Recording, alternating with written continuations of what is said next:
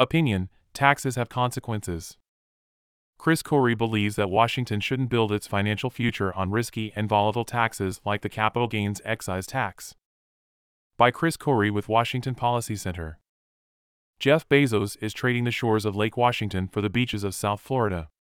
The announcement of his move has made news for various reasons, but most notable is the impact of the recently enacted Washington excise tax on capital gains would have on the Amazon founder.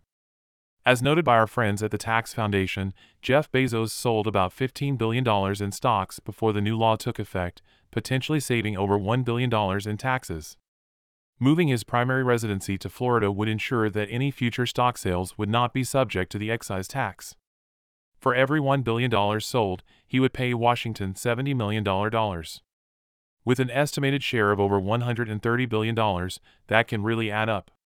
The capital gains tax isn't the only enacted or potential taxes Jeff Bezos would avoid.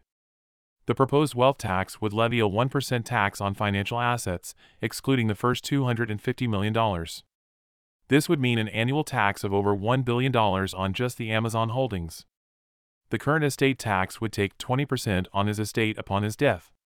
What does this all mean for Washington state? Taxes have consequences.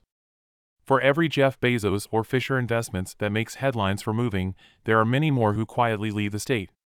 Washington's competitive advantage for decades was its lack of an income tax. People and businesses will continue to leave for more tax friendly states.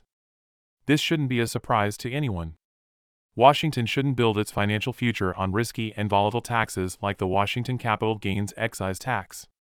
This move highlights an inherent flaw in taxes that target individuals and businesses. Chris Corry is the director of the Center for Government Reform at the Washington Policy Center. He is also a member of the Washington State House of Representatives.